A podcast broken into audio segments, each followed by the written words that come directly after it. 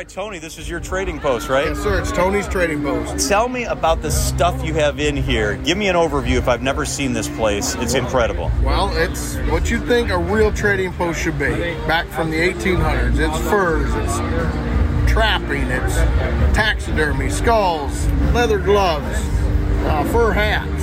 Uh, we have steer hides. We have buffalo horn mugs for drinking out of. What's the most popular item you sell out of the trading post? We sell, we do sell a lot of furs, a lot of fur hats. Even the big stuff sells. We'll sell a moose head, but we brought a giraffe. That's pretty popular, but I don't know if he'll sell. I want to ask you about that. You have a giraffe, basically from the breast up. It's a beautiful taxidermy giraffe. Yes, sir. Tell me about the giraffe. It it's uh, I bought that from a hunter's estate, um, and so he passed away, and I bought all his taxidermy. So that came from Africa, Wow. and it's uh, what we call pedestal mount giraffe. It's eight and a half feet tall, um, and we got him front and center right here.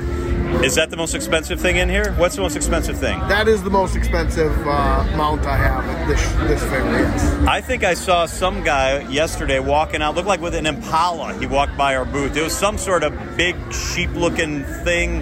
That was yep. That was a um, a springbuck, an African springbuck that walked out of here. Um, we've had several other items. Coyote walk out of here. Yeah, I saw a coyote two days before that. Yep. And and someone actually called me and said you were on the radio because they walked by in front of the radio. Yeah, because it's incredible. Yes. Uh, any of this stuff is it stuff that you've hunted yourself? It is. Um, I keep my own big stuff, but we do we trap and hunt a lot too. So a lot of the smaller the furs or the smaller mounts are ones that I've personally caught. You have four raccoons in a canoe over there. It's Yep. like art.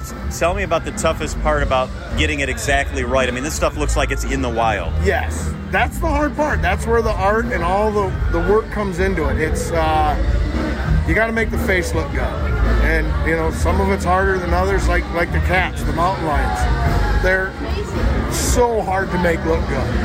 You know, and it's all in the eyes.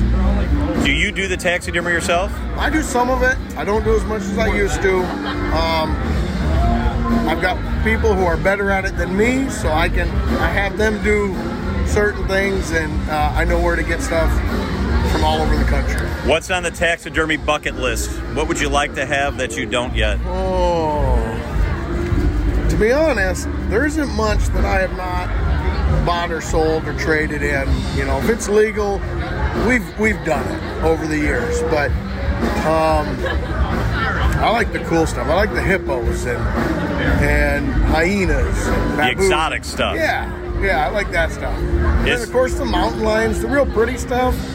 I, it, I enjoy it all. It's awesome. Fantastic. Thanks for talking to me. One of the unique places at the Wisconsin State Fair. Well, thank you very much. I appreciate it. Awesome.